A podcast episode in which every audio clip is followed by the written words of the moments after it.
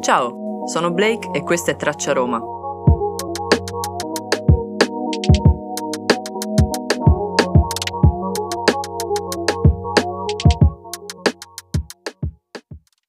Come la via Appia era la principale via del Mezzogiorno, così la Flaminia era considerata come la grande arteria di comunicazione del nord e dell'est della penisola.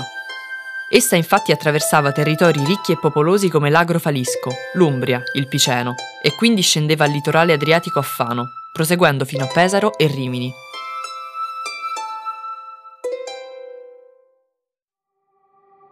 Questa descrizione dell'Enciclopedia Treccani del 1932 rende bene l'importanza di questa via consolare. Nel corso dei secoli la via fu conosciuta anche con altri due nomi.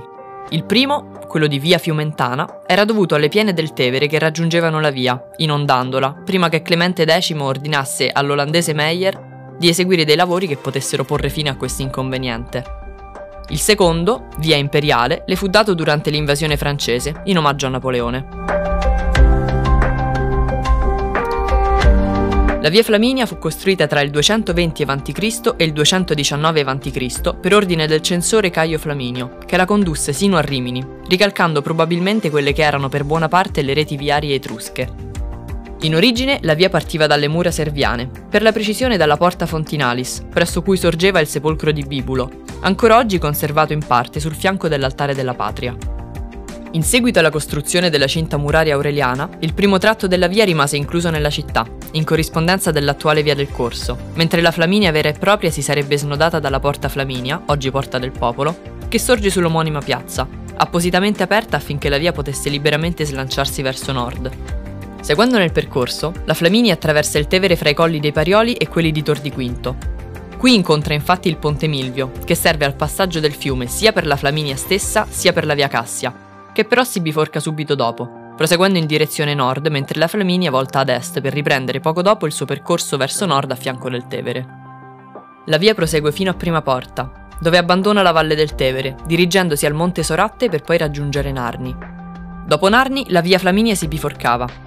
Il percorso occidentale, più diretto e agevole, corrispondeva probabilmente al tracciato primitivo della Flaminia, usata a scopi militari, il percorso orientale, usato per i viaggi del commercio, attraversava invece zone abitate, come l'odierna Spoleto.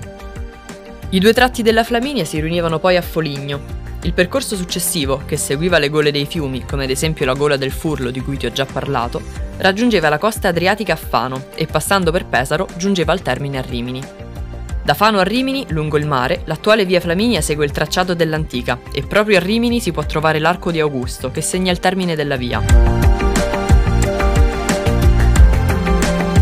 Prima di parlarti di qualche luogo di particolare interesse, devi sapere che la Flaminia ebbe grandissima importanza, poiché venne a costituirsi come via di comunicazione privilegiata tra Roma e il nord, e questo carattere viene rimarcato nel corso dei secoli con la modifica in senso monumentale della Porta Flaminia e di Piazza del Popolo, considerata il vero e proprio atrio della città. Papi e signori facevano a gara per acquistare lungo la Flaminia sontuose vigne e edificarvi ville suburbane, di cui oggi però non resta quasi più nulla, Numerosi artisti scelsero questa via per i loro studi, tant'è che per loro era stato costruito un apposito grande locale, ad opera dell'architetto romano Bencivenga, che poi fu demolito e oggi al suo posto sorge il Palazzo del Notariato. Tornando a noi, il primo grande luogo di interesse non si trova propriamente sulla via Flaminia, ma ne costituisce l'attuale punto di partenza. Si tratta, come ti accennavo prima, di Piazza del Popolo. L'aspetto attuale della piazza si è venuto a cristallizzare nel corso dei secoli, con l'edificazione di Santa Maria del Popolo nel 400, la collocazione dell'obelisco nel 1589 da parte di Sisto V e infine il progetto di regolarizzazione con la costruzione delle due chiese gemelle per volere di Papa Alessandro VII, che però morirà prima di vedere realizzata la sua volontà, negli anni 60-70 del XVII secolo, ad opera di Carlo Rainaldi. Finalmente, fra la fine del Settecento e gli anni 30 dell'Ottocento, fu Giuseppe Valadier a dare alla piazza l'aspetto che conosciamo oggi. Varcando l'imponente Porta del Popolo, che fu restaurata nel 600 da Bernini, sempre per volere di Alessandro VII, che tra l'altro ci fa scolpire i suoi emblemi araldici in formato gigante, i monti e la stella a otto punte, ci troviamo quindi sulla via Flaminia. Poco più avanti di Piazzale delle Belle Arti si trova una chiesetta dedicata a Sant'Andrea, opera del Vignola, Durante il sacco di Roma del 1527, i lanzichenecchi di Carlo V avevano fatto prigionieri nel palazzo della cancelleria molti alti prelati, e fra questi il cardinale Giovanni Maria Ciocchi del Monte. Il cardinale riuscì ad imbandire una cena per i lanzichenecchi di guardia, offrendo loro del vino fortemente oppiato, e appena si furono addormentati riuscì a fuggire con l'aiuto di Prospero Colonna. Quella era la notte di Sant'Andrea, e quando, 23 anni dopo, Giovanni Ciocchi del Monte divenne Giulio III, ricorderà lo scampato pericolo e farà costruire dal Vignola questa chiesa, all'interno della sua villa, Villa Giulia. Sempre parlando di chiese, troviamo sulla Flaminia anche l'antichissima chiesa di San Valentino, posta presso Ponte Milvio sulla destra della via Flaminia, della quale oggi rimangono solo dei resti riportati in luce negli scavi del 1888. Fu costruita da Giulio I nel 338 e sembra che sorgesse sul luogo dove Valentino subì il martirio. Il luogo è archeologicamente molto interessante, come dimostrano i numerosi frammenti epigrafici ritrovati negli scavi. È bene però chiarire che questo Valentino, prete romano, non è il protettore degli innamorati, che è invece il Valentino vescovo di Terni, città dove è sepolto. Il destino di questi due santi è però veramente singolare, tanto che non pochi storici lo hanno ritenuto una sola persona. In realtà però i Valentini erano due, martirizzati entrambi sotto Claudio II, entrambi sulla via Flaminia, entrambi nell'anno 269 e forse addirittura nello stesso giorno, il 14 febbraio, anche se antichissimi martirologi fissano, per il Valentino romano, il 19 gennaio come giorno della sua morte. Altro luogo di interesse era la villa suburbana di Papa Giulio, comunemente conosciuta come Vigna di Papa Giulio. Fu costruita come residenza estiva per Giulio III, che vi si recava di frequente ed aveva stabilito che chiunque potesse liberamente entrare nella vigna, per cogliervi frutta e ortaggi a piacimento.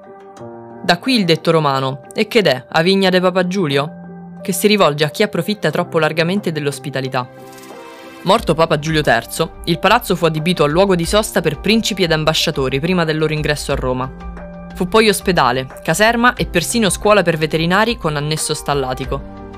Questo lo ridusse in precarie condizioni finché non venne restaurato nel 1890 per allocarvi un braccio del Museo Nazionale.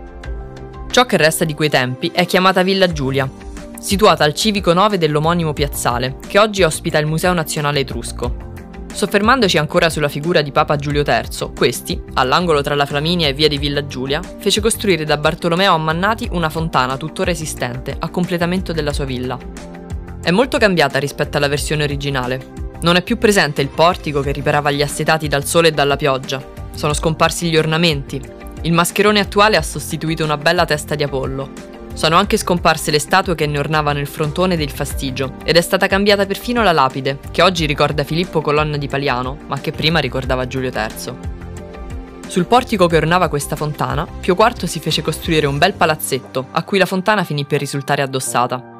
Pio IV regalò il palazzetto al nipote Carlo Borromeo, ricordato da un'iscrizione tuttora in loco, che a sua volta lo donò a sua sorella, che andava in sposa a Filippo Colonna, figlio del vincitore di Lepanto, Marcantonio Colonna.